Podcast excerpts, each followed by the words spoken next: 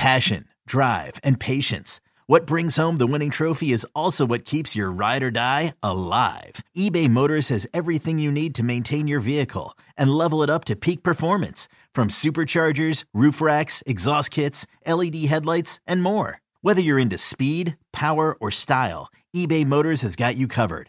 With over 122 million parts for your number one ride or die, you'll always find exactly what you're looking for. And with eBay Guaranteed Fit, your part is guaranteed to fit your ride every time or your money back. Because with eBay Motors, you're burning rubber, not cash. With all the parts you need at the prices you want, it's easy to turn your car into the MVP and bring home that win. Keep your ride or die alive at ebaymotors.com. Eligible items only. Exclusions apply. Hey, Keely. Hey, Chris. Welcome to Heard It on the Sidelines. Heard it. Heard It on the Sideline with Shotgun Spratling. Spratling. That's right. We're keeping the intro around, at least for now. So thanks again, Chris and Keeley. Welcome to another edition of the Heard It on the Sidelines podcast with Shotgun Spratling, where we discuss what's going on at USC, but also try to pull back the curtain to give you an insider's perspective from the people around the USC athletic programs. The Heard It on the Sidelines podcast is part of the Peristyle podcast family. We're still on the lookout for an official sponsor. Hit me up, guys. So I'm recommending another local restaurant in my neck of the woods. Check out the Sherman in Sherman Oaks. They just recently opened back up, so I picked up some food from there the other day for my roommate's birthday and had some delicious short rib. To adapt the pandemic, they also have draft beer growlers and to go wine and cocktails, if that's your thing. So if you're in the valley and looking for a good meal, stop by the Sherman in Sherman Oaks. On today's podcast, we're taking the virtual stroll over to Dedeaux Field to talk about USC baseball. Last year, USC brought in new head coach Jason Gill to try to reinvigorate the program, and the team got off to a strong start. They were 10 and 5 with wins over defending national champion Vanderbilt and top 25 TCU the final weekend before the season and the sports world was shut down. Gill came over from Loyola Marymount after 11 years leading the Lions. He's a former Cal State Fullerton player and assistant coach, so he brings that Fullerton grinder mentality with him and brought another former Titan, Ted Silva, over as his pitching coach. Gill will join us momentarily to preview the 2021 season, which gets underway Friday night at Dedeaux against LMU. We also talked to former Arizona State assistant coach and now D1 baseball analyst and ESPN color commentator Mike Rooney about the direction of the Trojans program. And we close out the podcast with a quick segment with crosstown rival UCLA head coach John Savage talking about his memories with former USC head coach and legend, Hall of Famer as well, Mike Gillespie, who passed away unfortunately during the offseason. But first, I want to start with two positives and a negative. I'm going to keep it short this week since we have three guests, but since we're talking USC baseball, one of the positives is Gill provided just what the program needed with discipline and structure. That's what we've seen so far. I think the program's definitely headed in the right direction. That's definitely a positive note. You know, they've had a lot of talent in the past, but they haven't been able to get that talent to play up to its ability. I think Gill is starting to get that from the program. Number two, they've got some talented young players on this roster. They're going to be with the program or helping make that transition happen. They've got some older players that are going to be important for them this year, but I'm really excited about the talented young players they brought in. Tyrese Turner and Rhylan Thomas were freshmen last year, will be freshmen again. And then the true freshmen this year, you got DeAndre Smith, Nate Clow, and then you got Jaden Agassi, the son of former tennis greats Andre Agassi and Steffi Graf. So you talk about some some pedigree there from from him. He's going to be on the mound for the Trojans at some point this year as well. And my negative? Well, the Trojans are the most storied program in Division One college baseball history. They've won 12 national titles. The next closest is six by LSU in Texas. The Trojans haven't won one since 1998, and they made just one postseason appearance since 2005. And there's going to be challenges for them to make the NCAA tournament this year. They've got a tough hill to climb, having to replace their top two starters and their closer. So, how does USC fill those voids? We'll talk about that with Jason Gill and Mike Rooney. Now let's bring in our guest, Jason Gill, head baseball coach at USC. Gilly, how you doing? Almost opening day. I'm doing great, Shotgun. Excited, excited about uh, being able to get back on the field. Really excited for our players, man, who got pulled off, obviously, in, in March, early in the season, and you know these guys are just dying to compete. So I'm excited to have them be able to get back out and do what they love. Yeah, obviously you guys were off to a really good start, ten and five. You just come off a really big weekend where you beat two top twenty-five teams, beat Vanderbilt, beat TCU. What did you kind of learn from last season that you've been able to take through this off season that's been so unique? I guess.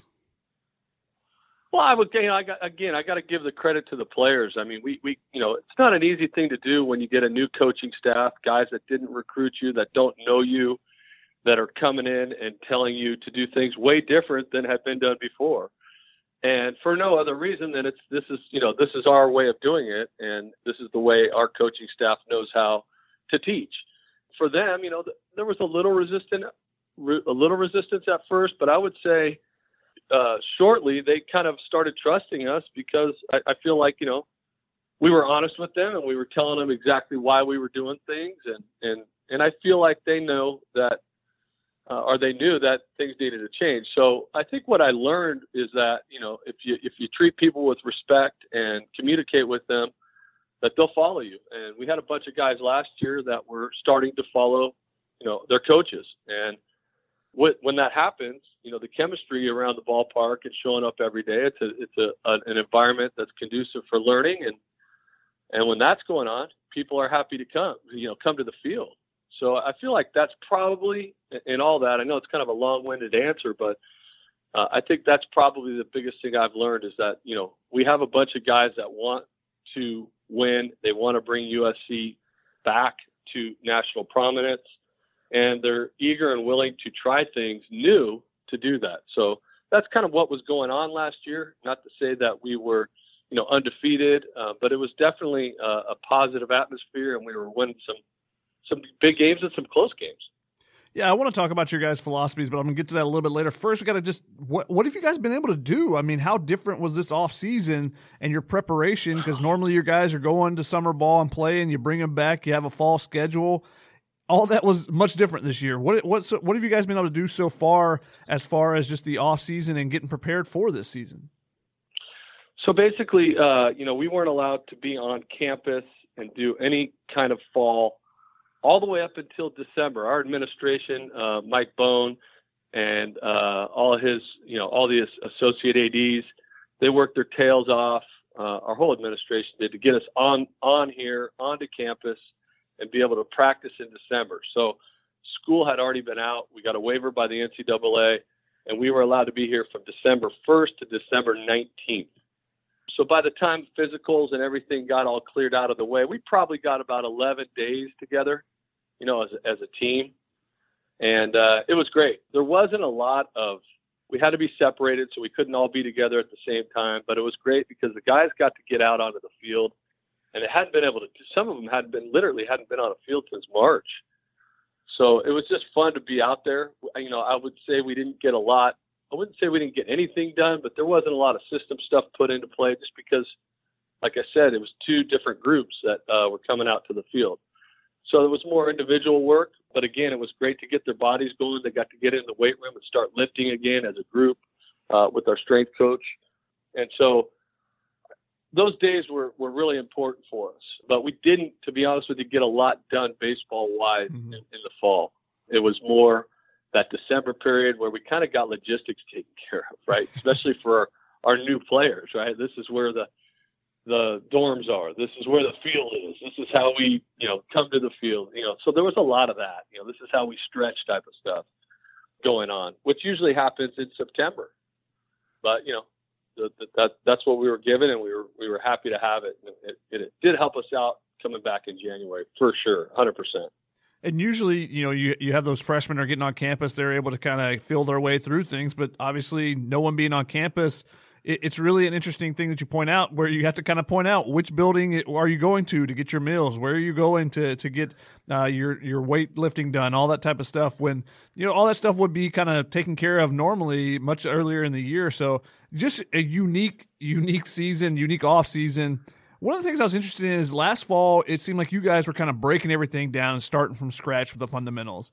And that's not even necessarily from a skill perspective, but you made what you you asked the players to kind of make what you called lifestyle change type of stuff, where you know you asked them not to to walk on the field, you asked them to to show up clean shaven each day, uh, but you also with some of the skill stuff, you didn't have your pitchers throwing anything but fastballs until late in the process in the fall you know, you didn't install all your stuff offensively. Uh, you know, what were you able to do this offseason, this fall, um, to kind of continue that work?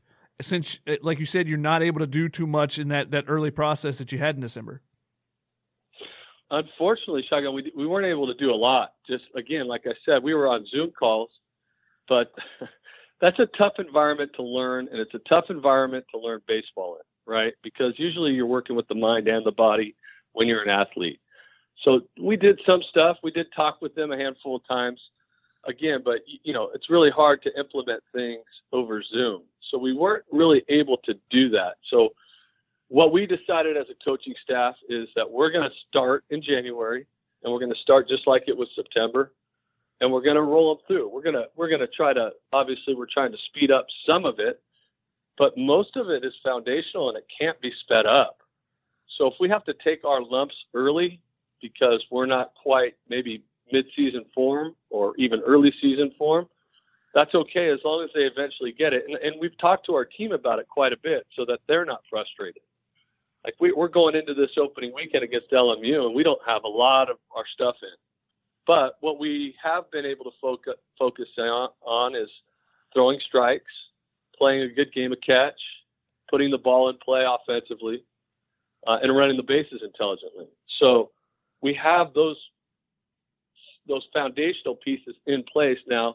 We just need to open up the playbook a little bit more. And you know, fortunately, we don't start conference for until our fifth weekend. So like I said, we may take some lumps early. We may be learning against LMU and against Nevada, Reno, and against our other opponents in the preseason, but we will be learning and we will be getting better. But you can't rush some of the stuff that we ask them to do, right? You just can't. If you do, you end up, you know, not having a foundation. And, and I know it's a, an analogy, but it's like building a house, right? If you don't build the foundation right, it's not going to be a very sturdy house. So we have to put those things in so that we can make a run at anything or reach our full potential you know, by by April, May, and June. Yeah, you talk about playing LMU to, to open the season, obviously playing your former team because you were the head coach at LMU before coming to USC, but this is a reschedule weekend. You know, you were initially going to go to travel to Miami. How difficult has it been to put together a schedule this season, how everything's kind of become more regionalized, not as much travel, and, you know, uh, there's some conferences that, that just aren't playing, you know, non-conference series on the weekends or not playing during the midweek. How, how different has it been to try to put together a schedule this, this off season?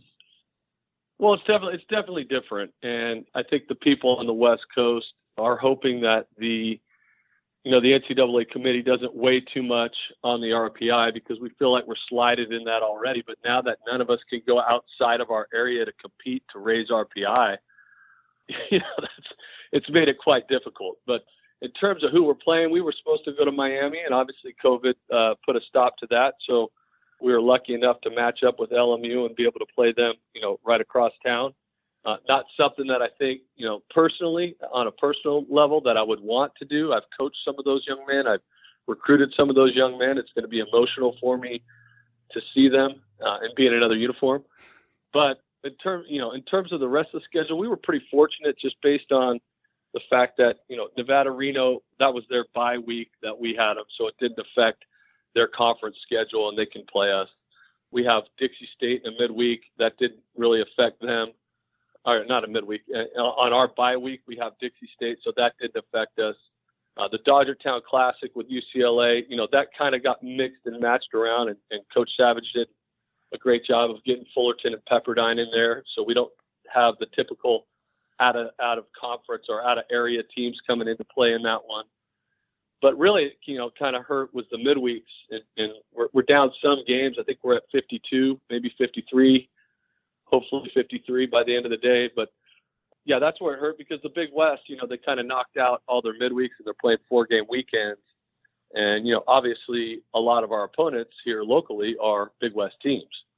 So that's been kind of an issue. But we were able to put together a couple other midweeks. Fresno State, we were able to get them. And uh, also USD. So we, will do a home and home with both of those, which obviously aren't ideal for us just because we typically we have so many options closer to campus. But in COVID times, we'll be able to still get our guys out there and competing, which is the most important thing. Yeah, it's been a an off season full of unique challenges. One of the other ones, and I always tell people, I think the most difficult thing in all of athletics is Division One baseball recruiting because you're not only dealing with trying to assign, you know, the best freshmen that you can bring in, but also keeping them from going in the draft. Then you're trying to balance that with, you know, the limited scholarships that the Division One baseball is allowed, and your juniors that, that may be going to the draft, you're trying to talk them into coming back, all those different things, those different elements into it. How difficult has been balancing your scholarship money this year with, you know, the fact that you, you have so many different – kind of factors that play in with uh, the seniors being allowed to come back, and then also with the number uh, of freshmen that are going to be added to your roster. To now you have a, an expanded roster. How difficult has it been balancing the scholarship money, but also the expanded roster that you have this season?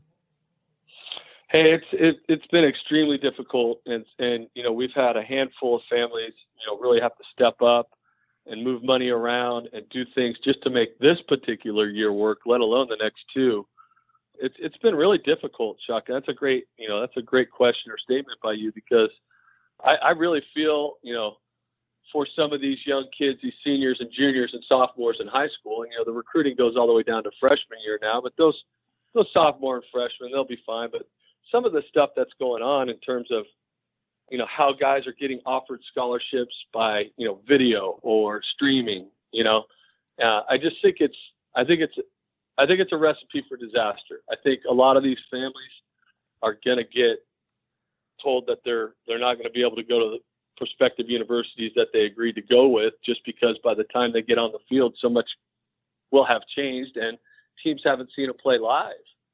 You know, it's really hard to recruit a guy off swings on video or off stream. Mm-hmm. Um, you can you can identify bat speed and you can identify foot speed and arm strength to some you know, to some degree, but it's really hard to identify whether they can play baseball in a game and be a winner for your team. And so I just I, I feel for a lot of the families out there. I feel for you know the universities that are trying to do things right, and and not the universities that are bringing in you know 40, 50 kids or have a 27 person recruiting class. Those guys will be fine because they do it every year. But there's some universities out there that try to do things right that are that are going to suffer a little bit because of it. How have you guys tried to to deal with recruiting this year? Obviously, in in, college, in high school baseball, college baseball, the recruiting a lot of it is done a couple years in advance, like you said.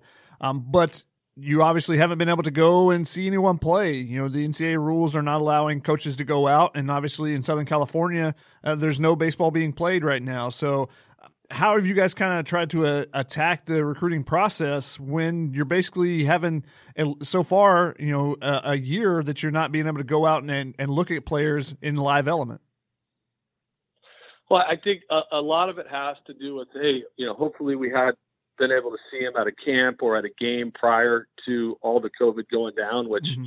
every day that goes by makes it harder and harder for that to have happened and then also relying on your networking and your connections. I mean, we have people all over the state and all over the West, and even in the Midwest with Teddy's ties that we trust and that are telling us, hey, this guy's real, that they're watching them compete daily. So you got to be a little bit careful, but you know, at some point you're going to have to trust your your your relationship with those guys that have been helping us for 25, 30 years, you know. And so that's kind of how we're doing it. We're we're doing it with video. We you know, I felt like the Zoom thing, believe it or not, has been a benefit because uh, the in-house visit has been something that is has been it's gone by the wayside because you're not allowed to go into a sophomore's house, right? He's not old enough per NCAA rule, but now if a sophomore wants to Zoom with me, he can reach out to me on a Zoom call and I can get in front of him and his family and I can talk with them and they can see my expressions. They can hear the passion in my voice and vice versa. I get to see how they relate with their parents. If they're respectful or disrespectful, I can see a lot of different things on the Zoom, which I like, shotgun. I, I really do, because it's on. You know, I, I really feel like the in-house. I, I used to love going in home years ago when that's what you did, right? I, I felt like I felt like I had an advantage there, and I felt like it helped us out a lot because I could read people a lot better in person, or at least seeing them, as opposed to talking to you know a 16 year old on the phone, right, without his parents there, right? Or speakerphone. It's just you know you don't know what's going on and you don't know what their body language is like and you don't know if they're sincerely interested. But on a Zoom call, you can figure a lot of those things out. And so I, I you know I, I feel like that's kind of helped out quite a bit in, in getting to know families and to see if they're the right fit for USC because we that's how we recruit. We we don't just recruit based on talent. We have to find the right fit for our university and for how coach you know for our coaches how we teach right? You know, we like to instruct, we like to coach, and we like to be honest. And if that's not right for somebody, then they need to know that. They need to hear it from me, and they need to see me talking about that. And again, like I said, it's also good for us to see them. So that Zoom thing's really been beneficial. I don't know why we weren't using it before, but it, it's see at least I like it, and I'll I'll continue to do that uh, with those underclassmen that we're not able to to you know to visit. But again, it's been difficult because, it, like you said, it, it is all on video and stream and word of mouth, and so it makes it a lot difficult. You have to be really selective because obviously you don't want to bring people into your team or into your family that that aren't going to work with you, right? That don't fit in with you and what you're trying to do. You know, in our case at USC, we're trying to you know bring the most storied baseball program in the history of college baseball back to the top, which isn't an easy task. It takes a lot of takes a lot of guts to to do that and a lot of courage, and we're trying to find those kind of kids it's interesting that that you're able to find a positive. So uh, always looking for for something bright to come out of this pandemic. So I'm glad that you you've been able to find one thing there. You talk about the philosophy that you guys have, and you know the the culture you're trying to build. How do you think the players have kind of taken to your philosophies, you know, on the current roster, and even the recruits that you're talking to, and also, you know, you talk about Ted Silva and what he's done on the pitching side. You know, what how have the pitchers taken to his philosophies as a pitching coach? there's a handful of answers in there. I think the culture, and I've said this to you before, the culture is really set by the players. Also, all we can do is lead them to the water. They have to drink it, right? We have to tell them this is what a championship team does. This is how winners behave, right? This is this is what you do when you are a winner. You do everything you do, you try to win at, right? So we're just trying to bring that to their attention. It's like if you look at the the best players in our game, they're good at everything they do, or they they're trying to compete at a lot of different things. So for us, you got to compete in the classroom. You got to compete when you're trying to be a citizen, right? And you got to compete compete on the baseball field. That's got to be every day. So that's kind of the culture that we're trying to bring in. It's it's a culture of competition, but it's also, you know, about best effort and giving your best effort in the classroom. And not that you have to be a straight A student, but giving your best effort, right? You can get a give a best effort in a very difficult class and give get a C and still feel good about your yourself, right? And if you're doing those things and you feel good about yourself when you come to the field, you have a better chance of improving your swing, improving your pitching, improving your defense, improving your base running, because it's just a, you feel good, right? That's that's an everyday deal. So I think that's kind of the the culture that we're trying to bring. It's just it's not rocket science. It's this is what winners do. They they behave that way in everything that they do. They try to be a champion at everything that they do. It doesn't mean that they're going to be a champion at everything, but it gives them the best opportunity to be a winner at the end of the day. And so, you know, that kind of leads me to the pitching side of it. I'm fortunate because Coach Silva is not a cookie cutter coach. He can adapt to many different ways of pitching, many different styles, if you you might, right? and you know as long as as long as they're you know if they're as long as they're receiving him as I guess his information I should say as long as they're listening to what he has to say then he's going to get them better so for me I couldn't have you know had a better uh, pitching coach to come into a situation where you have you know a bunch of guys that maybe needed some direction but were doing things in many different ways. There wasn't one way that they were doing it. So he takes the individual and he enhances the individual so we have guys that are on different throwing programs. There's not one throwing program. Now, they all have similarities, you know, mm-hmm. to keep them healthy and build arm strength and all those things. But he's a chameleon. He can handle many different types of people and many different time, types of ways of going about it, which is a unique thing. So they've taken to him, and you know, they try it and they have success. And anytime you do that, you're going to believe it, right? Mm-hmm. Yeah, I mean, so I think you know, it's it's not just he's making up stuff. He's good. So they try what he asks them to try. They get better, then they listen. And that's no different than me or any other coach. If you're sitting there preaching something and they say, okay, I'm going to try that, and they do it and it works, they're going to listen to what you say next. Yeah, right? and he takes over, you know, a pitching staff and that has some talent on it, obviously. And last year we saw that and a couple of those guys end up getting drafted. You know, you get Kyle Hurt gets drafted, and then John Beller gets signs as an undrafted free agent. You, you lose your closer and Ben Wanger, so you have some big pieces that are coming back because of the uniqueness. Again, uh, another unique thing of the draft only being five rounds this last year rather than forty. So some players were coming back, but the pitching staff was hit a little bit. Who has stepped up to maybe fill in some of the, those roles after you lose a couple key pieces in that on that pitching staff?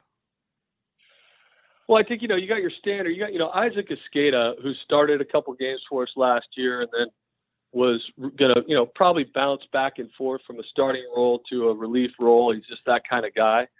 So he's probably got our most well, not probably. He has our most game experience and our most big game experience, and he's our most consistent guy that we have on our staff. So he will pitch in in some you know in, in a starting role on Friday, Saturday, or Sunday, just because you know what you're getting right? You're getting a guy that's going to go out there and compete his tail off, and he does everything right.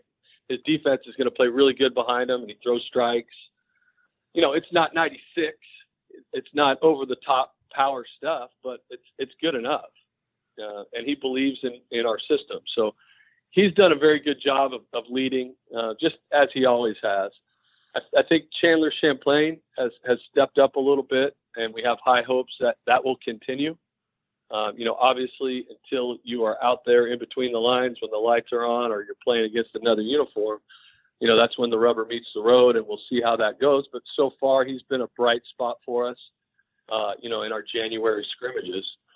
We have, you know, other guys, you know, Alex Cornwell, who, you know, had four starts for us last year and was kind of learning on the fly. He was a junior academically last year, but literally those four starts were his only four college experiences ever in his in his third year. So you know it's kind of a unique situation. So you would think, well, you got one of your starters back, which is true, but he's logged a total of like 20 innings in his life at mm-hmm. this level. So he still needs to learn a lot in game. Now I will tell you that he's gotten bigger and stronger, and his velocity's up, and you know he's looking good. So there's another guy that's that's really stepped up for us.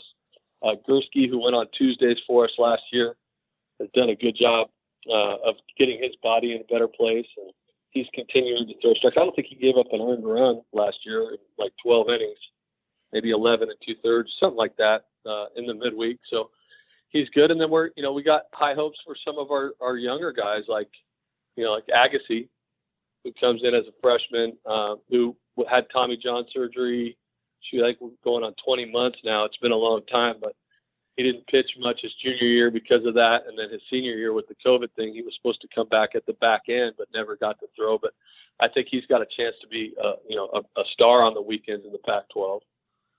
And Charlie Hurley, maybe a little bit less known of a player out of Northern California, six seven right-hander. You know, that's a low to mid 90s arm.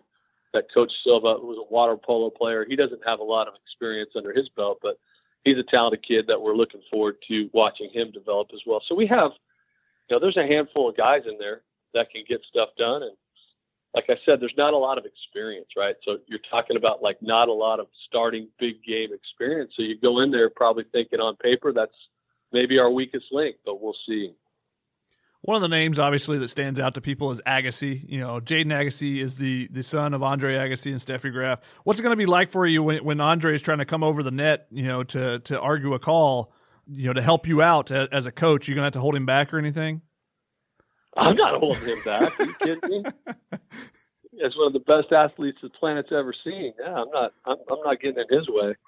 Uh, you know what? You know, Jaden's his own man, uh, shotgun, to be honest with you. We don't really even talk about that. I don't even think I've ever brought it up. He's going to make a name for himself in this sport, I believe. But yeah, it's kind of neat. You know, it's obviously really cool that his mom and dad are, you know, superstar athletes. That's really neat. Uh, what kind of you know mindset does he bring? Because you know obviously with parents like that you know he's going there's going to be a competitive nature in that household. You know tell me about his maybe his mindset as a pitcher on the mound. Well I, again like you know without having a fall i've seen him on the mound three weekends and a total of let me say nine innings so far. So i don't have a really good feel. He's learning like every other freshman that learns. But like i told you and I told, uh, I just had a conversation with our coaching staff two days ago about it because it's frustrating to watch our team right now. You know, we know we're supposed, we, we should be better than what we're doing in our inter squad games. And I just reminded them, like, guys, we're in October right now. We cannot get upset. If this was, you know, the end of November, we could be a little bit more mad. But these are the lumps you take in early October. This is what it looks like, and that's what we look like. And just like at the end of November, you're a lot happier with the team. At the end of February, at the end of March, you're going to be a lot happier with our team. So I have to keep that in perspective, and so, so do our coaches, and, and our players do too. Uh, and they trust us. But uh, with, with a guy like Agassi, I certainly don't have all the answers to what he is as a competitor yet. You know, I've I've seen some glimpses. I know he's pretty tough. He took a comebacker off the leg the other day and finished his outing. You know, no problem. So he's got he's got a level of toughness and competitiveness that he wasn't going to come out of an inter squad game. And it was a, I mean, it was a rocket off of his leg. and he finished it, didn't complain, and kept throwing strikes. So, yeah, you can see the that there's something inherent in there. but that's the first sign of it for me. Other than that, you know, he's got a again, he's a freshman. He's he's pitching in arguably the best conference in the country, amateur baseball. There's going to be some rough roads ahead, but he's athletic. He's going to learn. He's talented. It, it's going to be fun to watch. With, with talking how you said that you kind of you feel like you're in October right now, does that mean you need to rely on those veteran guys on the offensive side a little bit more? You bring back Jamal O'Guinn, you bring back um, Ben Ramirez, you bring back Clay Owens. Those guys are probably gone last year in the draft. How, having them back, do you have to rely on them a little bit more as you know as the veteran guys to kind of lead you early in the season? Yeah, I think so. I think that our offense, you know, if you're again like you, you're saying you're looking on paper, our offense and our defense are our strengths, and I don't know which one's better. I mean, our our defense has a chance to be well above average or special maybe, and, and our offense, I feel like it, it got a little bit better than last year, but I think I think pretty much a lot of teams feel that way, shotgun, because of the draft, right? And who they got coming in out of high school that they wouldn't have had, or who they have still on their team that they wouldn't have kept. For us, it's O'Guinn, Owens, and Ramirez. There's no way those guys are with us if there's a 20, if there's a 10 round draft, we probably lose all three, right? So yeah, our offense is is definitely going to have to step up and, and and do what they're capable of doing. Now, um, I feel like that's the same every year, but with ours early, it would help if they got hot early. Now, I'm not going to put any pressure on them just based on the fact that, well, I mean, it's hard to get hot offensively early in the year. It just is, especially in Southern California. You know, you're playing in the evening on Fridays and some Saturdays, you know, the, the ocean air, and it's a little chillier. So I'm not going to complain because it's definitely not like the rest of the country. But it's a little chillier at night, you know, and the ball doesn't travel so uh, you know, until until you know, you'll see a lot of offenses on, in Southern California on the West Coast heat up. You know, right around mid-April when the weather starts warming up, and you know, daylight savings is gone, and some of those night games turn into evening games. And so again, I'm not going to put a lot of pressure on them, but sure, I think they know that that's our strength. I mean, it's it's hard to lie about it, right? We got some older guys and thick, meaty middle of the lineup guys, and you know, we have a couple little water bugs at the top of the lineup that can get on base and cause havoc on the bases. So, yeah, we're excited to see how that goes. I can tell you right now, we're not firing on all pistons, but we feel like we will be here shortly. And when we do, it could be special. Yeah, it's a unique offense. You you talk about how you got those those older veteran you know boppers in the middle a little bit, but also you have some young stars you know that you can use at the top of the lineup, you know at the bottom of the lineup to turn the lineup over. Tyrese Turner, Rhylan Thomas, true freshman DeAndre Smith. What's your excitement level with, with that young group um, and, and, what they're potentially going to be able to do as Trojans with the the athleticism and the different things that they can do, the skills that they have uh, with the bat and on the base pass? Yeah, I mean, our young players are really exciting. I mean, I'm really excited about them. I mean, they, you know, even you know, like there's guys that you, you know, that maybe aren't as famous uh, as as those. DeAndre Smith, who who came in with some back issues, so he's going to be out for a little bit, but he should be back by week three or four. Nothing major, no surgery, but just rest. But he's a special player. We got a little glimpse of him in December, and it's you know it's a clean glove. It's a sure-handed defender he can play the left side of the infield. He can play anywhere, really, to be honest with you. But he can play short for sure. Nate Clough, kid we got out of Washington, uh, has a chance to be a special bat. He's a two-way player that's also going to be on the mound for us this first year for sure. There's uh, there's a Garrett Guillemette, who is a catcher out of Servite, who I think, you know, I I I've been doing this for a while. He's he's pretty talented behind the plate. I mean, it's it's special arm strength. It's it's uh, he shut down a running game. It's that it's that kind of arm. He receives fine, and he's got some pop in the bat. Um, so we, we're looking forward to watching some of these younger guys develop. You know, there's a handful of others, Wells, Wickley. You know, there's a handful of other guys in there that are that are going to be bright stars here in the future.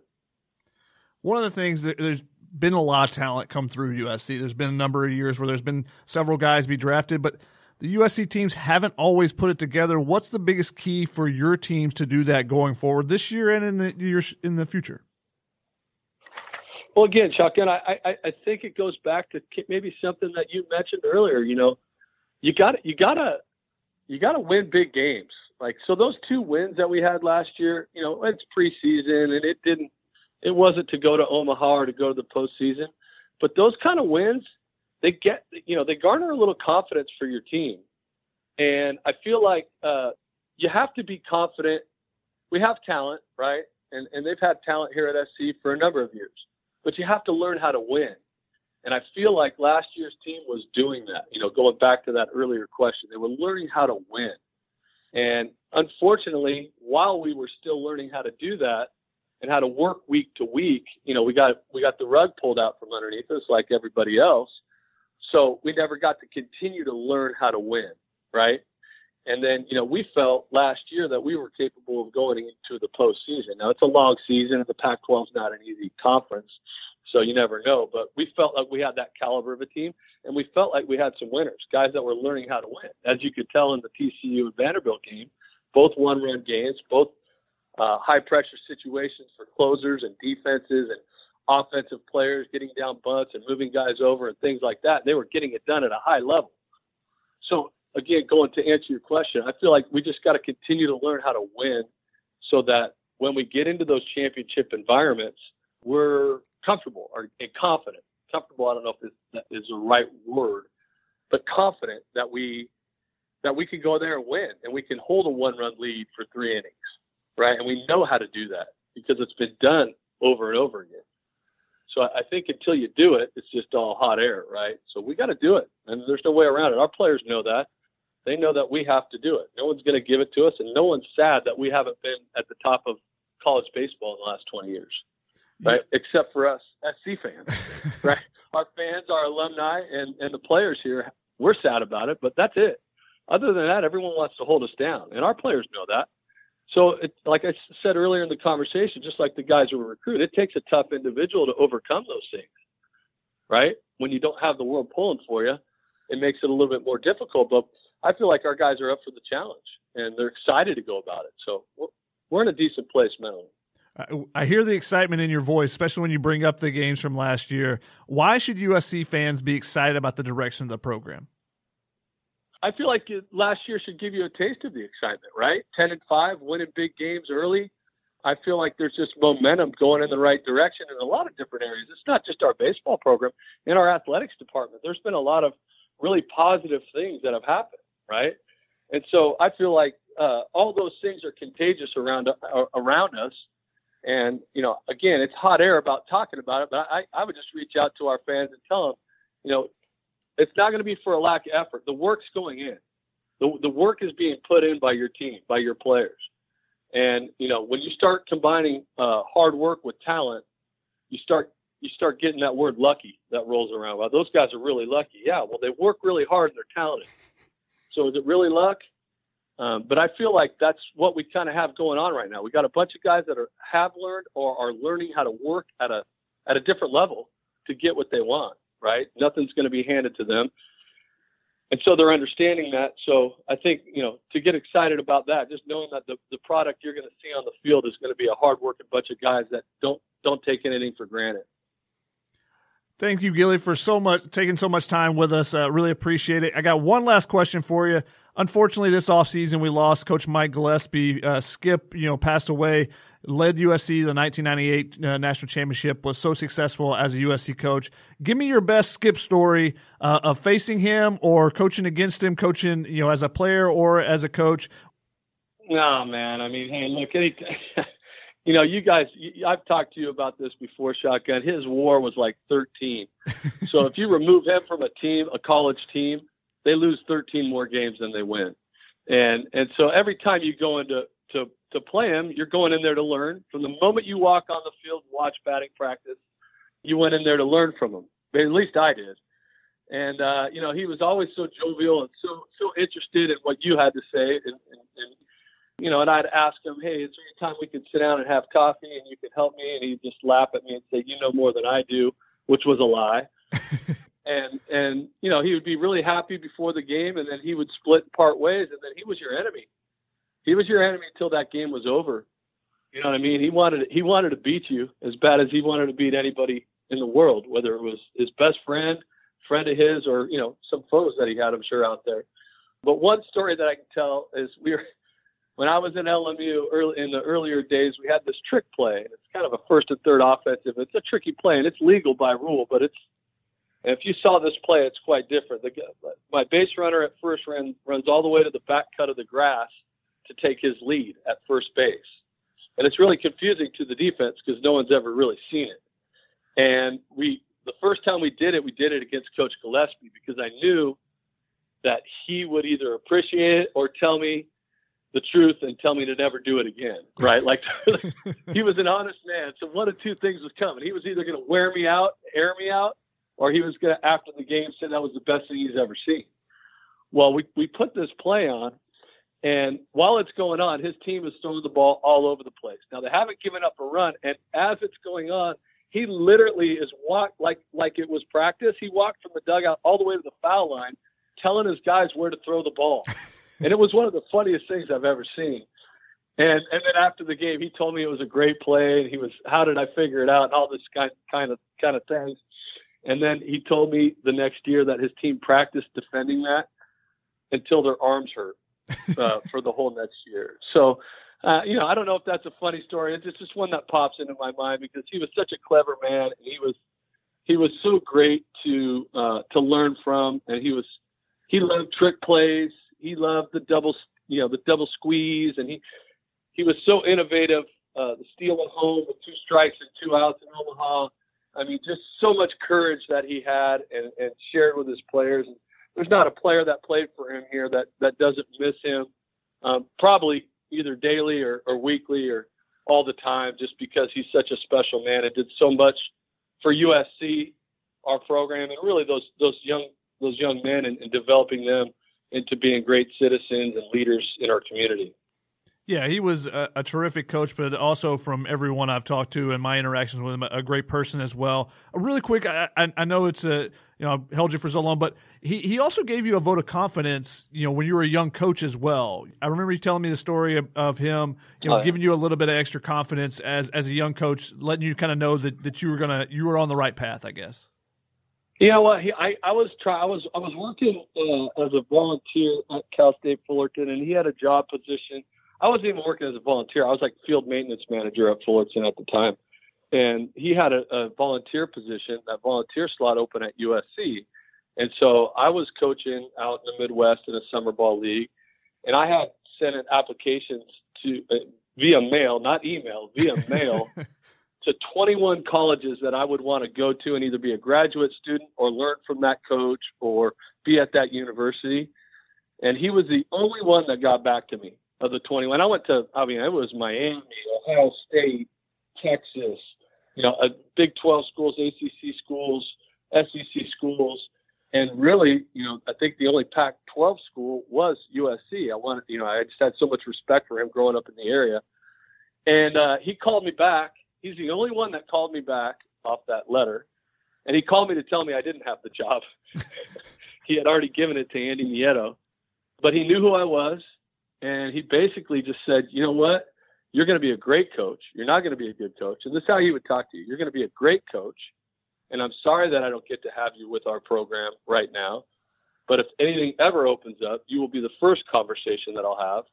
I mean, it was just unbelievable. Like, what a vote of confidence for a 24 year old kid trying to make his way into this. I didn't even know Mike Gillespie knew my name.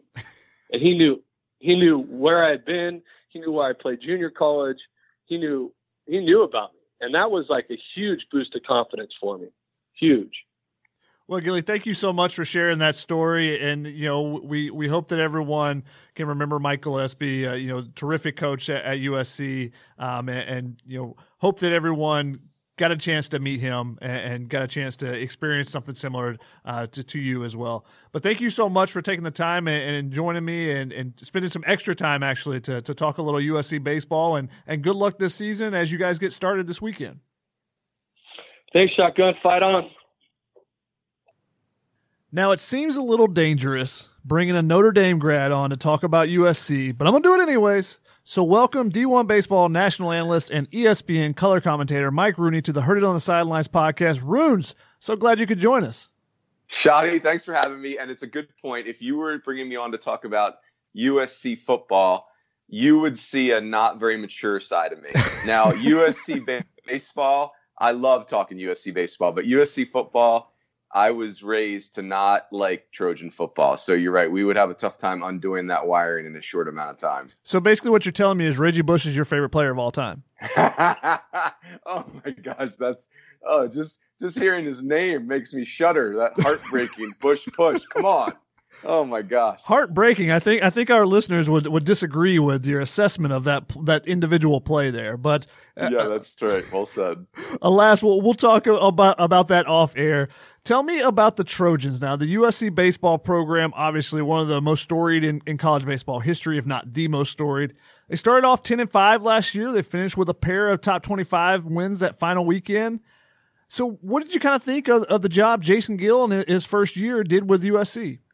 Yeah, I, I, I would say, Shotty, I, I'm really excited about USC's baseball program right now. I think Jason Gill is was a really good hire. You know, I think Gilly is giving the Trojans an identity. You know, obviously, I think what he did at Loyola Marymount, they were just so consistent and so, you know, top of a really good league consistently. You know, I think Gabe Alvarez is a really good recruiter. I think Gabe is with the new college baseball situation with a smaller draft, I think Gabe's recruiting style will really play well there. Um, you know, I think bringing Ted Silva back is fantastic. I mean, Bobby Andrews, you know, as your volunteer coach, come on. I mean, that's uh, if I'm not mistaken, Shotty, three of the four of those guys have national championship rings in college baseball. So, um, yeah, yeah. So I just I'm really excited about the the where the program's going. You know, I, I would caution everyone that you can't flip it overnight. And, you know, I, I think even last year, the 10 and 5 record, there's parts of it you could pick at. And there's, you know, these two really loud wins over TCU and Vanderbilt. So, you know, I, I, I think I'm I'm cautiously optimistic for 2021, but I'm really optimistic for 21 and beyond. Now, Runes, you recently picked USC eighth in your Pac 12 preview on D1 Baseball. This is where I'd add an audience kind of groan track if this was a sitcom. Uh, but sure. walk, walk, me through your thought process of having USC eighth uh, for this season, uh, the preview that you had for him. Yeah, well, I think um, a couple things. You know, I think the middle of the Pac 12 is really jumbled and hard to figure out. And I would include, you know, USC in that group. I mean, hey, I picked Stanford ninth. I can't even tell you how uncomfortable that made me feel. but it's you know one of the things in this year, as you know, Shotty, from doing previews, is if you're a team. You, the draft was very kind to college baseball, right? We went from a 40 round draft to a five round draft. And so if you were a team that the draft was not kind to, then, you know, in many ways, at least for me, I punished you. And, you know, for USC, you lost your best two arms who are, you know, really good uh, in Kyle Hurt and John Beller, and you lost your closer and a two-way player, a two-way performer, and Ben Wanger. So you know those in a year where very few teams had losses, those are really big losses. Now, all that said, I'm very encouraged by the talent level on this roster. I think it. I think there's some really good young talent on here. And, and, you know, another thing that gives me pause is USC really didn't get a fall season to kind of acclimate some of that young talent. So, you know, I, I think it's one of those things where somebody has to be the eighth place team in a league that's very deep in talent. And I, I, think losing those three really critical arms and not, you know, having a younger roster where you don't get to break them in over the fall, I think, you know, that that kind of is where you end up. Yeah, how does USC replace those frontline starters that they lost? Kyle Hurt, obviously being a draft pick, just recently got traded to the Dodgers. Actually, um, you know, what do they do to to fill in those gaps there? Yeah, I mean, I think the the um, the new arms are, are, guys that have been fine. You know, Isaac Esqueda, um, I, I may have mispronounced that, but you know, I, I, they're going to have three lefties in the rotation: Esqueda and Alex Cornwell and Brian Gursky. I mean, those are all interesting guys that have had success in their career. You know, I, you know, are they going to replace Beller and Hurt with that type of power? No, that they don't have those kind of arms. You know, I think Hoopengarner and and Chandler Champlain in the bullpen, like those are two premium arms, and that that is interesting. You know, if those if those guys can continue to grow, and you know, I think Champlain, there's so much hype for him coming into college, and, and you know, if he can continue to progress, I mean, this is a big arm. This is a kid that everybody recruited. So um, Jaden Agassi is really interesting. You know, uh, obviously that's that's serious athletic pedigree with, with, with his parents, and um, you know he's a big name. So I just you know I, I like the raw materials. It's just way less proven than if you know a Beller and a Hurt and a Wanger were back. Yeah, definitely. One thing that USC does have going for them, and I talked about this a little bit with Gilly earlier, but you know, they return the the beefy middle of their lineup. I mean, you get Jamal O'Guinn, you got Ben Ramirez, Clay Owens. Those three guys wouldn't be around if they had the normal 40 round draft rather than the five rounder they had last year. And you're high on O'Guinn in particular. You know, what do you think uh, about him and, and that middle of the order? Can it carry the Trojans enough? Yeah, I mean, O'Guinn is even when he first came to campus, you know, you you, you just kind of you you heard the name, and you know he's a Fresno kid, and it's like, hey, we got a 6'4", 220 pound athlete that we think's got a legit hit tool. And you know, like, what's not to like about that? I mean, that, that's a heck of a profile. And you know, you start to look at it, and this he's you know each year has grown. He he got a lot of playing time as a freshman and took his lumps, and then his second year just progressed, and then last year he was on the verge. I mean, the OPS through the 14 games was 1.044 I mean, he was on the verge of putting together a monster season, but we just didn't get to see it come to fruition. So, yeah, I mean, I think he's a guy that you got if you're USC, you got to be really, really excited about. And you know, I don't, I don't think he's the only guy that they've got there. I mean, Clay Owens is a guy who's really interesting. I, I think about kids like Rhylan Thomas and Tyrese Turner. I mean, that's where you start to think some of the younger talent on this roster, really athletic kids that I also think fit into the category what you're talking about, where man, uh, those are it's hard to get that level of athlete to a college campus. Yeah, it, it's interesting. They've got a lot of athleticism, like you talked about with those guys. They got a little pop in the middle. They should play really good defense after the first couple weeks, probably. And because one of the things that, that is a, a concern about USC and also some other programs on the West Coast is just that fall ball, you know, the action that they didn't get, USC got some in. Some programs didn't get to practice at all. Some are still, you know, trying to get back to, to action. I mean, I talked to Long Beach State head coach Eric Valenzuela, and I think they began practice yesterday for the first time since the shutdown uh, in March last year. So, you know, how do you kind of see the pandemic and the effects of, you know, the practice time? How is that going to affect the baseball, the college baseball being played on the West Coast this year? Yeah, I'm with you, Shadi. Very concerned. You know, I think just being sharp. Eh, baseball is a sport of repetitions, as you know, and just being sharp.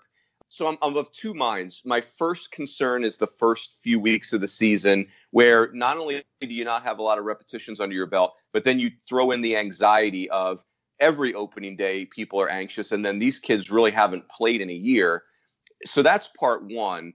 And, and you know, I think the talent level will get those kids through it. But what I do get concerned about for the second half of the season, and we've all been through this as baseball people, where the results start poorly and you start chasing results. So mm-hmm. I think these mm-hmm. coaches on the West Coast are going to have a real um, that's going to be a real challenge on their hands of just getting the kids to kind of forgive themselves if the beginning of the season starts out a little choppy and almost restart themselves if, if it does go that way. So, but I, I think the, the the summary of it, Shadi, is I don't know what to expect. I mean, this is you know all of this is unprecedented. But I mean, these kids have basically taken a year off from baseball, and now we're going to throw them in the middle of the Pac-12 in, in arguably the most talented version of the league in ten years. I mean, it's it's pretty daunting. Yeah, it's going to be interesting to say the least. Uh, I mean, normally the West Coast, you see a lot of teams come out from the Midwest, uh, even from the South, and coming across the country to play. You know, the weather's much better here than the northern teams, but that's not really going to happen this year. Unfortunately for us, uh, covering uh, you know the sport out here, we don't get to see all those teams coming into Arizona, coming into Southern California. There's going to be much more regionalized schedules what kind of impact do you think that's going to have just overall on the, the West in general? Uh, that, you know, they're not going to play a bunch of teams from outside. And so the, the national opinion may be a little bit different on the, on the groups out here. Yeah, I think it's. I, I think nationally that's going to be a big challenge, Shadi. I mean, I, I, think yeah, it's a it's a big challenge on the West Coast this year for sure. You know, I I think the the California in general is the most restrictive state I can think of across the country. So you know, maybe like you know, we've already seen some California schools like San Jose State and Fresno State are already kind of um, pulling games off their schedule, and so yeah, it's going to be interesting when it comes to the NCAA tournament. I, I ironically though, I think the Big West is is in line to have a really good year. Um, I think the Pac-12 is going to be awfully talented. I, I would also say that you know it, it's the West Coast does tend to play mostly West Coast games. I you know I think the ultimate nightmare is what the Big Ten has got. The Big Ten is mm-hmm. only playing Big Ten teams, so I don't know what the selection committee is supposed to do with that. But yeah, I, I think I think it's going to be it could be a difficult West Coast from an NBA selection standpoint. I hope that's not the case because I think there's some really good teams out west. But I do think I would say overall, Shadi, I am really um, encouraged by the trend in the WCC in the Pac-12. You know, I, I I think I wrote this on Twitter. I can make an argument, and I think a very legitimate argument that every single program in the Pac-12 is uptrending right now. And, and I, I know that's counterintuitive, but I really believe it. And, and I, I think I could say the same thing about the Big West that there's a lot of programs that are really on a good uptick right now. Um, and so how that plays out, we'll see. Like like always on the West Coast, we'll beat each other up a little bit, but um, I'm excited to see what it looks like. So taking it back to USC, what do they have to do to put together a postseason run this season? Well, I think they, you know, there's enough talent here to do it. So I think you know, if you're in the Pac 12, if you can get to the first four spots, you, you feel really good about yourself. So I, I think for USC, can that middle of the order, for lack of a better phrase, kind of carry the day while these younger position players establish themselves? Can the pitching be clean strike throwers? I, I think the one thing I think USC can't do, Shoddy, is give teams extra outs. Mm-hmm. They're going to have to throw strikes. They're going to have to play defense and let this position player group kind of find their way. But I but I think if they stay around early, they're they're not. It's not like they have second tier talent in the Pac-12. I think they just have second tier who's proven and established. And and so if they can hang around, they're if you come to the second half of the Pac-12 season and USC is lingering, I think they're very dangerous. And you add, you know, Ted Silva last year, he comes in as the pitching coach, and that's the one thing he was going to focus on is throwing strikes. That's the one thing he proved at Nebraska when he was there is that, you know, his guys were going to throw strikes, so we're gonna, we're going to walk a bunch of people. That's the that's the kind of the Cal State Fullerton uh, motto for pitching is we're going to attack guys constantly, and that was the biggest thing because USC's had big arms after big arm after big arm, but they haven't had guys that will throw strikes enough strikes consistently um, to to be able to be successful. So you know, how have you seen his impact? Maybe did you see it at all last year? And you know, where do you think his impact will be on the pitching staffs going forward? Yeah, I, am very encouraged. I think you know, obviously Gilly and Ted Silva are you know they have that Titan blood in them, and I think this is a it, it's going to be really neat to see. There's going to be a Cal State Fullerton influence in this program, which to me is that West Coast offense, clean baseball, throwing strikes, um, you know, and if you're looking for a model, I look at what Washington has done. Lindsay Meggs has said it, you know, unequivocally that hey, I'm trying to be the Cal State Fullerton of the Pacific Northwest, and look, you know, that they've had a trip to Omaha. I, I think the difference is, and this is no offense to Cal State Fullerton, but USC can recruit a completely different caliber of athlete than Cal State Fullerton can. And, and, you know, I'm not saying Cal State Fullerton doesn't have good players; they do. But you, you know, when USC comes knocking on, on, the recruiting trail, there's very few schools that they can't beat. And so I, I think that's going to be a really interesting and fun blend to see, kind of that that Titan version of baseball um, with with you know the, the talent that USC can attract. And so yeah, I, I I'm in. I think it's going to be. You, you can't do it overnight. You can't turn the page overnight. But I think I think this is it's the right identity. It's the right formula for USC. You know, Mike Gillespie's style was similar to that. And um, yeah, we'll see. We'll see how it plays out. I can't wait to see it. Yeah, since Mike Gillespie left, you know, he was unceremoniously pushed out basically uh, by the administration at USC. But since he's left, obviously there's been very little success at USC. Why do you think other coaches have failed since he was he was pushed out? And what will it take for Jason Gill to succeed? Yeah, I would say you know some of it is controllable, probably some of it isn't. I would say, and and you know, I would also say this, Shadi, that you know, Dan Hubbs's 2015 team, I mean, that's very easily an Omaha team. I mean, you could you can recreate, you know, do revisionist history, and they actually beat Virginia in that Lake Elsinore regional. That was a really good USC team. Mm-hmm. But you know, they they they do have very limited postseason experience since since 2006. I would say the three things that have jumped out to me about USC that have held them back. One is just a lack of a real identity in the program since Skip Gillespie left. I just I, I felt like if you asked me, hey, what are what are the core principles of USC baseball during those years? I I, I really couldn't answer that question, and so I think I think Jason Gill solves that immediately. Uh, I think they have gotten crushed in the draft. You know, I, I, think that's been and, and and that's hard to control. I mean, anybody says that that's an easy fix, I think, is lying to you. But I will say that a, a shorter draft, which we're almost inevitably going to have, really plays in in USC's favor.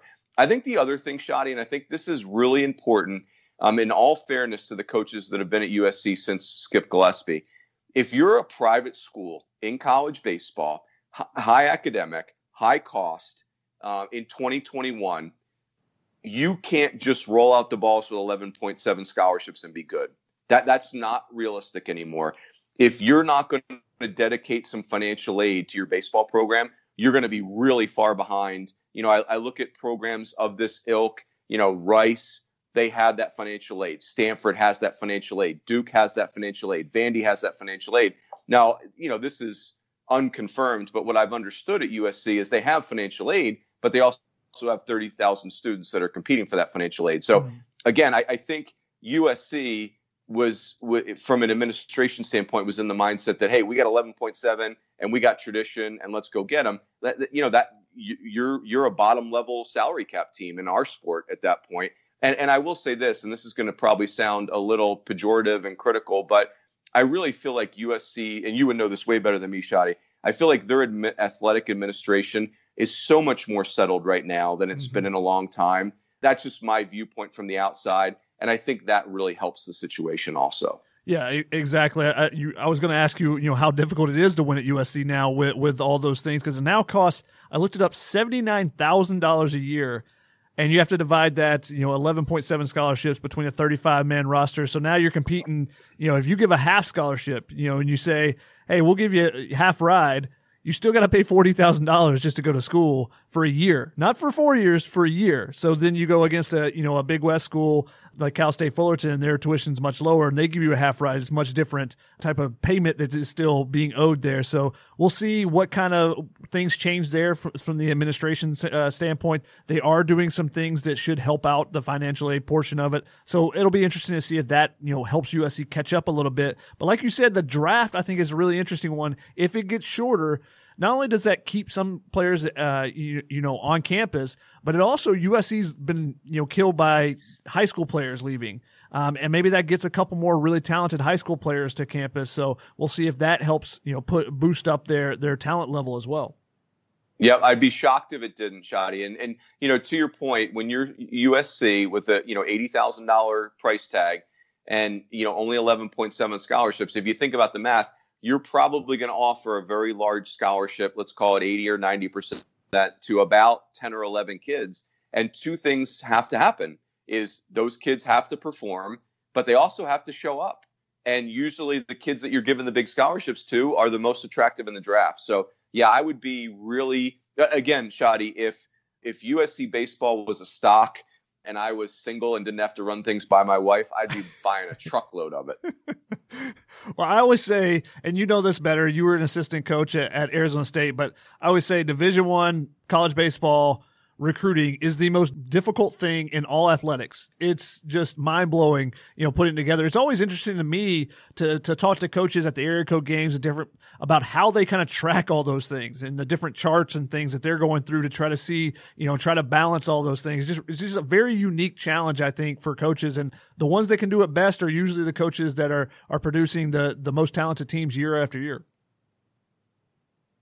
No doubt. It's so tricky. I mean, all you can do is, you know try to get information from your families that you've recruited you know what would it take for them to sign a professional contract you know what what would um what would what kind of money would it take for them to make that life changing decision and then you talk you know the good news is baseball is a very tight knit community so you always have great contacts in the pro scouting community and you talk to your scouting uh, contacts and try to figure out, hey, where where does this kid stack up? And, and then you just try to do the math. But you, you're right, Shotty. It's it's um, I, I just think about some of the other coaches in other sports where everybody gets a full ride and they have no draft to to worry about, and it's like, gosh, that that sounds incredibly easy. I, I did also see that uh, recently. I think I saw that that Arizona State, since you did coach there under Pat Murphy, in football recently, I think they offered something like 400 players in the last class or something for for 25 spots. So you can't really yeah. do that in baseball. I mean, even if you're offering everybody, uh, you know, 0.1 percent, it's you know a, a, ridiculous endeavor to offer that many kids. Um, so baseball is a little bit recruiting is a little bit different in that regard. So, uh, one team across town that recruits very very well and USC fans aren't going to like to hear this, but UCLA looks damn good once again under John Savage. How do you see the rest of the Pac 12 shaping up this season? Yeah, I would say, I mean, you know, not only is UCLA what, what I, I think the clear favorite in the in the Pac 12, but I think they are an absolute legitimate threat to win a national championship. So, and, and, you know, they're going to win another national championship under John Savage. I'm convinced of that.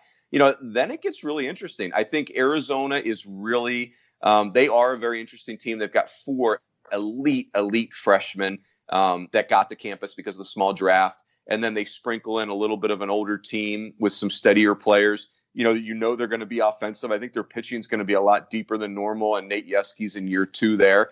You know, I think Arizona State, um, they're, they, they, it's just a flip flop of last year's roster. They lost those four elite hitters, but they do return a ton of pitching, and I think they'll be outstanding defensively. I think they're sneaky good.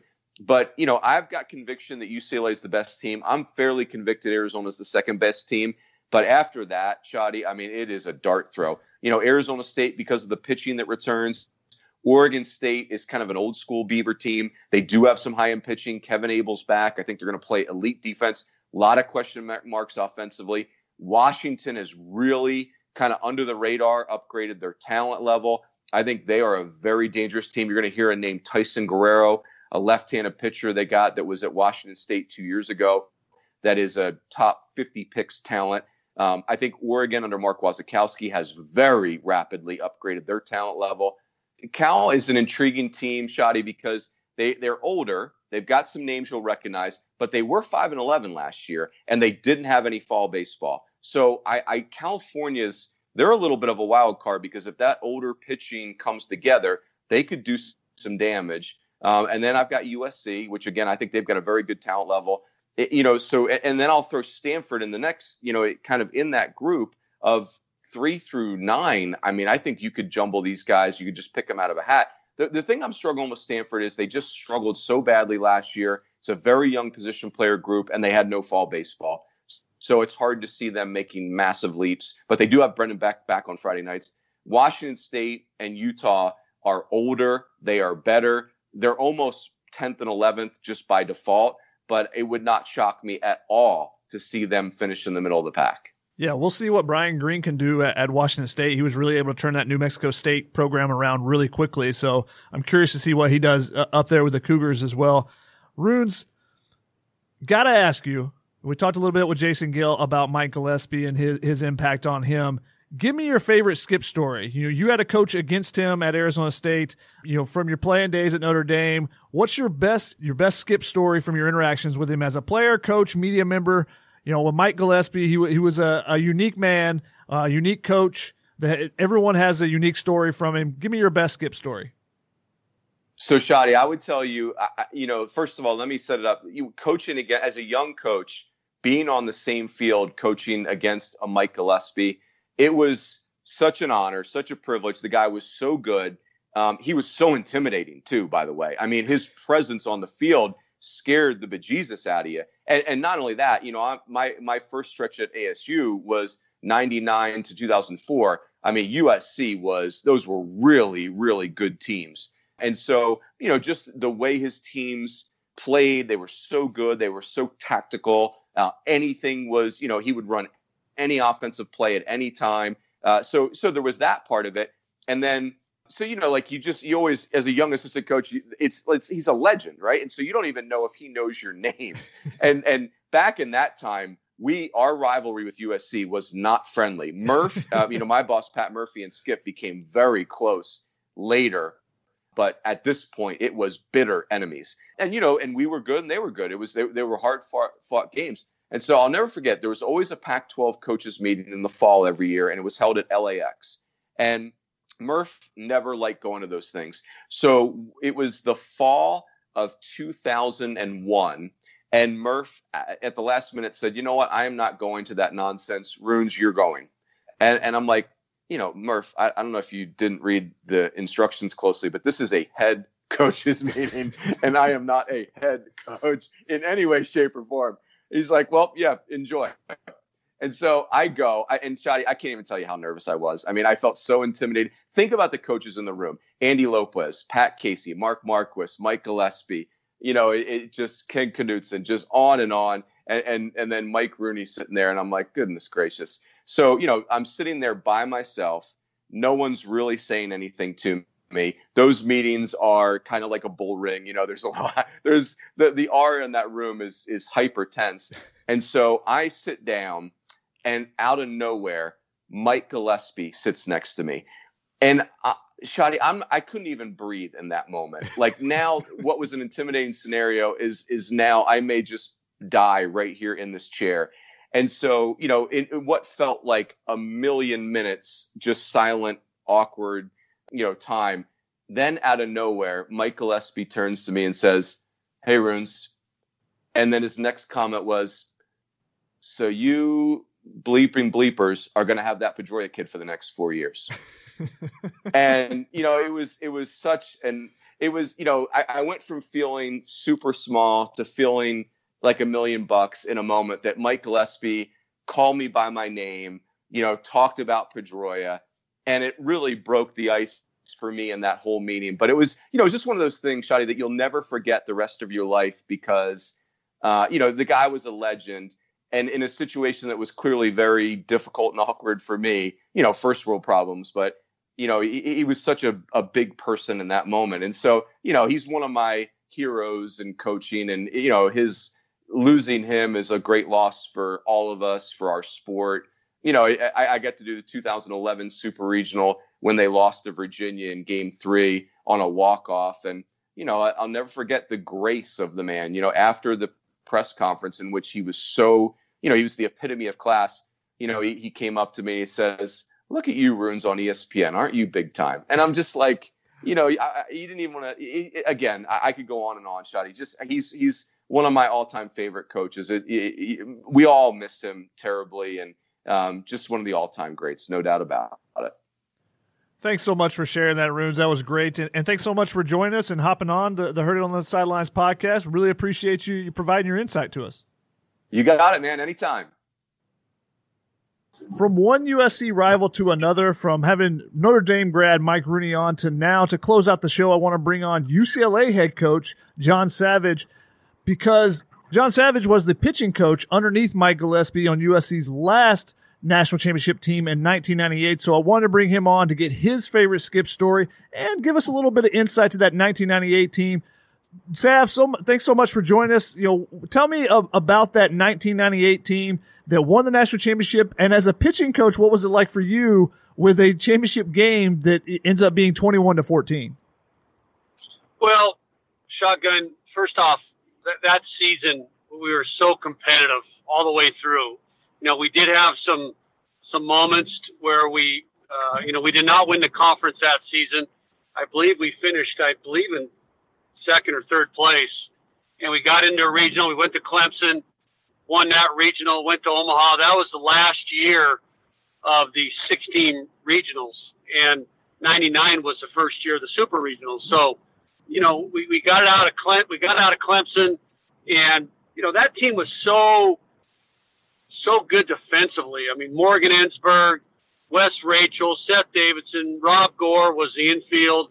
Eric Munson, obviously, uh, a high first round pick was the catcher. We had Greg Hanoyan, Jeremy Freitas, uh, Brad Ticehurst. Uh, we had a terrific outfield. I mean, it was a really good defensive team. And then, of course, you had Seth Etherton and Rik Currier and Mike Penney, and of course, Jack Krawczyk as a closer. And I, I still remember those guys like it was yesterday, and it was just a really fun team to be around, and a team that um, you know really stepped up in Omaha clearly and and won a national championship, and it was just you know so fun to be a part of it. Tell me one thing that you took away from your time coaching at USC under Mike Gillespie that, that has been beneficial for your your coaching career as you've gone through through the process and, and ended up at UCLA and winning a national championship with the Bruins. I think just game management. He was the the, the, the game manager of of college baseball. I mean, one of the most elite coaches really in the history of the game.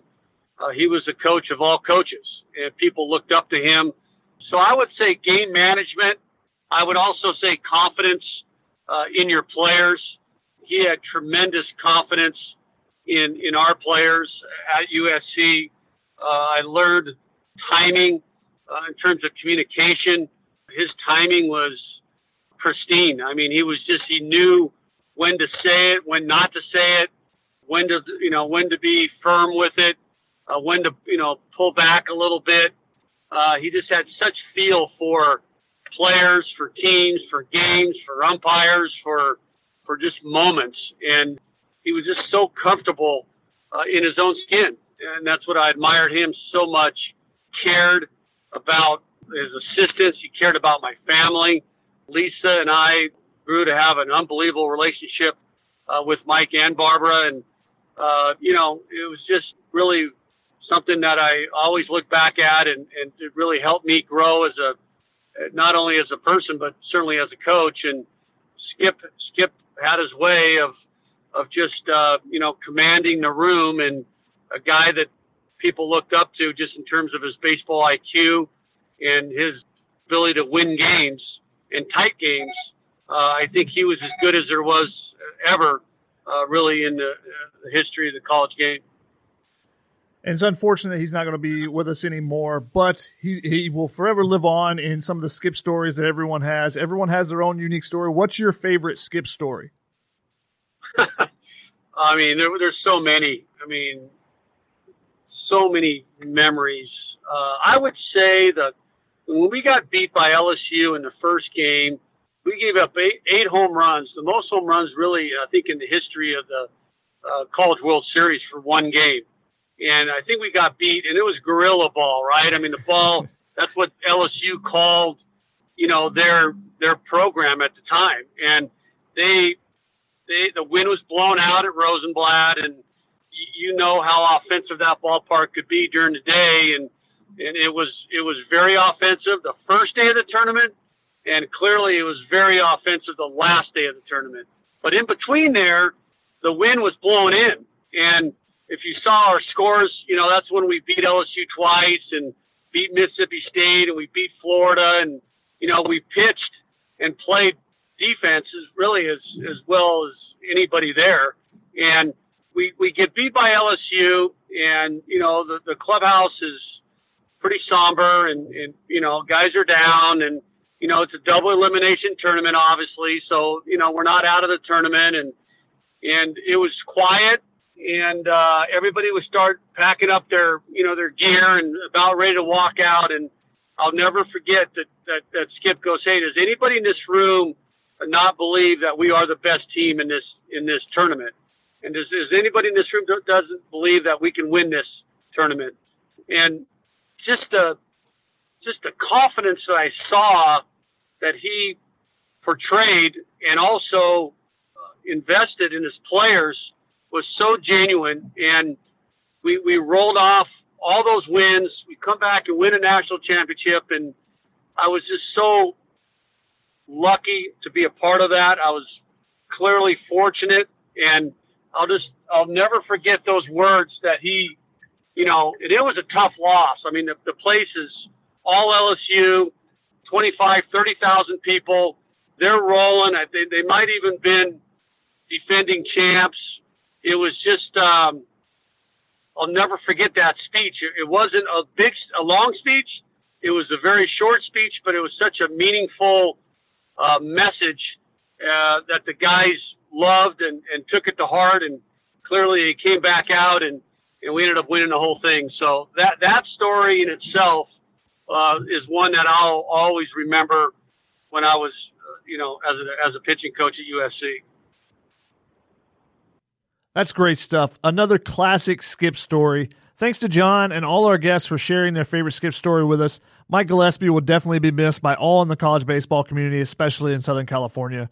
That's going to wrap it up for this edition of the Heard It on the Sidelines podcast, part of the Peristyle podcast family. I'm your host, Shotgun Spratling, saying thanks again to Jason Gill, Mike Rooney, and John Savage for coming on the show, and to all of you for listening. Make sure you guys check out the Sherman and Sherman Oaks, and make sure you come back and join us for the next episode. Peace out.